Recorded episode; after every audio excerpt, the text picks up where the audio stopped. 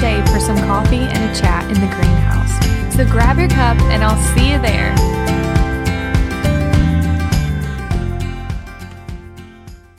Hello, everyone, and welcome back to Chats in the Greenhouse. It is such a joy in my heart for you to be tuning back in and listening in to each of these episodes as I watch the viewers just kind of spread across the map. It just warms my heart with what God can do with saying yes to Him. And I'm not saying that I'm worthy of anyone listening to anything that I have to say, but by following God and starting this podcast, which was something I never ever thought that I would do or never had as a desire of my heart to do, was just kind of answering a calling that He placed on my heart. And now I see that there are viewers all the way to Seattle and Texas and New York and even in London, there's some listeners. And so it just makes my heart smile and so happy that each week you allow me to be a part of your day and be that little whisper in your ear of encouragement of God's love and mercy and grace that He bestows on our life every single day. I love you guys, and I'm going to get into part three of Miscarriage Story. And this part of the story is when I was longing for my rainbow, when I was just really hoping and praying that God would bless us with our promise and bless us with a rainbow baby and break the silence that I felt in my life and just give me that healing moment of restoration. It was during this time where I was just hoping that God would break the silence and give us our healing. And that took a little bit longer than I had hoped for. And it was at this point in my life when God told me to write a book. This is the part of the journey that I was on. This is where I was at in longing for something that I was living in. Um, it's kind of like an unknown waiting period. I call this part of my longing journey longing for a rainbow. It's like that moment where you're just in waiting every single day. You're anticipating, and you're back in that cycle of trying for a baby and the same process of you try and then you think maybe it worked and then you wait and then you test and it's either negative or it's positive and then the cycle kind of just starts over again and during this time period for me, and I think anyone else who is in trying, it's like you constantly are thinking and eating and doing everything as if you're pregnant because you don't know if you are or you're not. And there's only a little period of time in each month cycle that you know that you're not pregnant. So all of the things that I was doing during this time period, eating healthy and trying to be conscious of all of the stress and all the things to just kind of point to having a baby, I just felt like my heart was shattered. And the only way that that was going to be fixed was if I seen a positive test because what broke me had to be what fixed me. And that's kind of where I was at. I want to read this quote by Helen Keller it says the best and most beautiful things in the world cannot be seen or touched but are felt in the heart. When I seen this quote by her, it just warmed my heart because it's so true and our unborn babies that we have miscarried are not touched. We've never held them, but we felt them in our heart. We felt that love for them from the moment we saw the positive test. Once we knew that they were there, we immediately loved them just like so much, as if we've just birthed them because they're yours, they're your child, and no one can take that away from you. And during this time for me, this time of longing for a rainbow, it felt like the darkest place I've ever been. I thought that shortly after my miscarriage, that was the darkest place, but it turned into be even darker the weeks and weeks and weeks and months, even following my miscarriage, because I just continually grew darker. My heart continually broke every day as I wasn't rebounding, if you'll, if, if that's a way that you can say that when I wasn't fulfilled, when I wasn't having a rainbow, when I wasn't having a promise that I would have another child to fix this or mend this broken heart. I remember a certain day, actually, I was laying on the couch and I was watching Hallmark movies. I love Hallmark movies. I remember the it was just raining. It was such a gloomy day, and for me, I know I've spoke about hummingbirds, and this was a time period in my life where there were no hummingbirds in my life. There were no hummingbirds around, and I remember just laying on the couch, and it was pouring the rain, and all of a sudden the sun came out so bright, and I was home alone, and I just like stared out the window, and I was thinking, oh my gosh, there has to be a rainbow, like an actual rainbow outside over our house. So I remember just taking off running, going down the stairs on the front porch, and just standing in the yard and just watching all in the sky, all different directions, spinning around looking for the rainbow, and just praying to God, saying, Please, God, show me this. Please show me this rainbow. Show me that you're here. Show me your presence in my life through this sign. And just looking and looking, and nothing being there and just being soaking wet in the rain. And I remember just like collapsing on the ground and screaming at God and crying and just telling Him to show Himself to me. And you know what? He wasn't. He was choosing to be silent in that point of my life. I was yelling and yelling, Send me a rainbow. Show me you will heal my broken heart and never do this to me again. But there was just nothing there. This is the most broken I can ever remember being myself, as I had to force my drenched body off of the ground and go back into the house, change clothes, and know I felt he was gone. I just felt like I was all alone and he had abandoned me. He was not answering my prayer. He was not giving us a rainbow baby. We didn't have an answer for that. Brenton had been on his medication, his fertility vitamins, and things like that to help have a healthy baby, and nothing was happening. This was the first time I remember just going through a silent period with God. I've heard a lot of people talk about having silent periods and just being like, He's quiet. I feel like my prayers are just hitting the ceiling and bouncing back. And for me, this was the first time this had ever happened to me. And I'm going to tell you, I did not like it. I don't like it to this day. I go through silent periods sometimes, but nothing like this long and this agonizing and not in this place of pain and brokenness and feeling like He had nothing to say to me.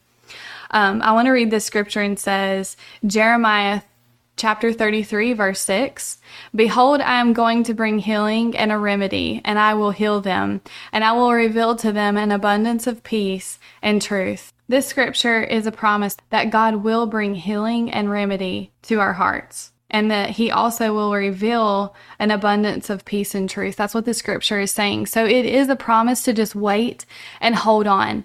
And that's what I did it was hard and excruciating even at moments. But like when you go through those times with your relationship and your walk with God, when you go through those troubles, we have to cling to His Word because His Word is all we have to speak to us. When we feel like He's not there and He's not daily speaking back to us as we pray to Him and you just feel like you're living in the silence, that's when we need to go to His Word and find scriptures like these because He is speaking directly to us during those. The, uh, another scripture that I know and love is Second Corinthians chapter 1, 3 through 5. And this version is the message. I know people don't like that, but I kind of like the paraphrase just for explanation purposes. It says, All praise to the God and Father of our Master, Jesus the Messiah Father of all mercy, God of all healing counsel. He comes alongside us when we go through hard times, and before you know it, He brings us alongside someone else who is going through hard times so that we can be there for that person just as God was there for us. We have plenty of hard times that come from following the Messiah, but no more so than the good times of His healing comfort. We get a full measure of that too. Oh my goodness, isn't that so true? I love that scripture so much, and there is so much truth in that for knowing that every time you go through a struggle, when you voice that struggle, don't you have other people come out who have also been through that struggle to walk side, walk beside of you through it? And doesn't that give you so much comfort having the relatability of those things to talk and chat about when you know someone genuinely knows how you feel. And that's what it's saying because we can also know that Jesus knows exactly how we feel, right? Because he suffered on the cross and he bore every single burden that we've ever been through. But also, there comes significant amount of comfort in your friend, in your friend that's also been through those battles. And I remember when I went through this and I was in this silent time, that's when God placed on my heart to start um, my blog. And that is when miscarriage awareness really became big in my life was when I went through it and God was like, share your story. And I was like, how can I share my story? People don't share stories like this. And I remember just writing the story on the blog and putting it out there for the world to see and how quickly my inbox filled up with other moms and grandmothers and my friends' moms pouring their stories and their lives out to me, but then telling me, don't tell anyone because I've never told anyone. And I was like, wow, you've carried this burden for 30 years, 50 years, 60 years, and never told a soul. And I'm sitting here just dying on the inside because no one knows about my baby. Not about me, but about the life that I created that is my son or my daughter. And they're in heaven. And I just, it would be like me having one of my children here for me. This is how I felt. It would be like hiding them in a closet and not telling someone, like, I have a daughter named Bays or I have a daughter named Beacon. And just keeping that secret. That's how I felt. I felt like I was doing that and not doing justice to little babies. And I can't imagine having that as a secret within my soul for 60 years and never telling anyone. As these stories, I read through them, each every single one of them gave me a strength like I had never felt before. They gave me a purpose in life to go forward and advocate for other people to tell their story, other fe- people to break free of the bondage that that had placed on their life for years or even a couple months or a couple days. And through talking with people like that, that's when I decided there's more of the story that needs to be told. There's more people that need to be reached and comforted because this is just becoming too common and too many people feel alone. But we don't have to feel alone anymore. This Scripture, Genesis chapter 3, verse 16, says, To the woman he said, I will greatly multiply your sorrow and your conception. In pain you shall bring forth children. This scripture is talking about childbirth and when the pain was added to childbearing and where it hurt really bad to deliver a child. But I also feel like it is where miscarriage and losses were added to lifestyle in Bible days. I feel like this is the reason that we go through those and the purpose of every strife we face on the earth. Um, suffering was never God's plan for our lives. And this is why He grieves so bad to watch us go through trials like these. He designed the world to be perfect, and he describes that in Genesis chapter 1 when he ultimately wanted for his children to live in the Garden of Eden. And we can thank Eve for that, right? Eve ate the fruit, she got Adam on board, and from that day forth, we knew good versus evil. She invited all that into our life. That's when um, labor sufferings, came into play, miscarriage over sin over the years was added to our lives, and there's nothing that we can do to change the result of the maternal battle that you're fighting or you have fought. There's nothing you can do. And that guilt is one thing that weighs heavy on a lot of mothers or women who want to become mothers is I'm broken. I have something wrong with me. What's wrong with me? I've got to fix this. I've got to fix this. But there's nothing that you need to do more. The only thing you need to do is love the Lord and cling on to him to help you through that battle. And eventually, if you're supposed to be a mother, it's going to happen either through your womb or through someone else's. And we, it's our job to condition our heart and prepare it to love in that capacity when it's supposed to happen. Everything we go through, every good time, hard time, and in between time is to shape us into the person God longs for us to be. This person is to glorify God in every way possible. So ask yourself, what might that purpose be? What might God want to do with your life tomorrow that requires this difficult journey today? I love asking that question because so many times when we go through battles, we feel like they're just a waste of life. It's just difficult. If I can just get through this ridiculous time, life will be great and I'll just go on about my business. But I want you to ask it because a lot of times people don't learn the lesson in the middle of the battle and they have to learn it again and again and again and they have these horrible lives because they never learn the lesson, right? You can think about that whenever you know someone who maybe deals with alcoholism or drugs or addictions or lust or lying or there's all kinds of sins. And, you know, their life is just constantly in turmoil because they don't learn their lesson. They keep going back to the thing that broke them. And I know for me, like over my life, like I'm not perfect at all. I fell ridiculously every single day. But I try when I go through difficult things for God to say, okay, Lord, show me what I'm supposed to learn during this because I never want to have to learn this lesson again. I never want to have to hurt like this again. I don't want to miss a single message that you're trying to tell me. So I want you to ask yourself today, ask that question God, if I'm fighting a battle, can you show me why I'm fighting this battle? Who is this battle supposed to help later on down the road? What am I supposed to do during this suffering that can glorify you? What do you want from me to do for you that can magnify you to everyone else? How do I turn my light on? How do I shine your light brighter for the world to see so that everyone can know that you're number one in my life? Those are things I want you to ask yourself um, today as I get towards the end of this podcast. I have a prayer in my book at the end of the chapter, Longing for a Rainbow and I want to read it to you today. Dear loving God, I pray today you send healing and direction and shine a light where there is darkness and place insight where there is blindness. I ask you to reveal the purpose of the battles you have placed on our lives. Give us guidance to use these struggles for your glory. Remove loneliness and isolation during the stillness. Give us a sense of unity, one to another, and mend broken hearts. I want to read a couple quotes from my book to end this podcast. It says, Everything we go through, every good time, hard time, and in between time, is to shape us into the person God longs for us to be. Every single thing we go through is not a waste because it's molding you and morphing you and, pu- and putting you in the place that you are supposed to be to do a better calling, to do whatever you're supposed to do in your lifetime that God has planned for you. Another one is what might God want to do with your life tomorrow that requires this difficult journey today? I live by this. I live by this. Every time I go through a battle, I want to ask God like, okay, okay, Lord, what what is this supposed to make me be tomorrow? What is this trial teaching me for tomorrow or next year or even 10 years from now? Because if you look back at your life and you, I've heard a lot of people say, like, I've gone through all these horrible times, but when you look back from the place that you're standing right now and, and then you ask, looking back, if I had the chance to change where I've been or how something happened, would I?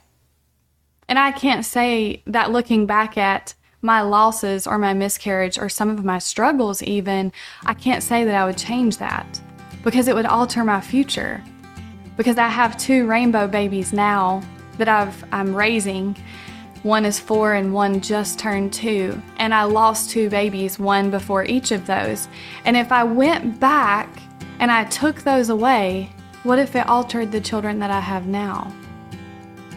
Or if I went back and I took those away, and then when I get to heaven, they're not waiting for me. I took the pain out of my heart. But guess what? I also took away two heavenly babies that are angels that are working alongside of Jesus. And I want to tell you right now, friend, if you've been through that, if you're going through that today, it's worth it. It's worth it. We may not understand it, but it's worth it because you have a heavenly reward that's waiting for you. And you have mothered a heavenly child. That gives me chills to even say that. I'm going to close out today on this note, even though I know it's kind of heavy and I know I've left you with a lot of things to think about.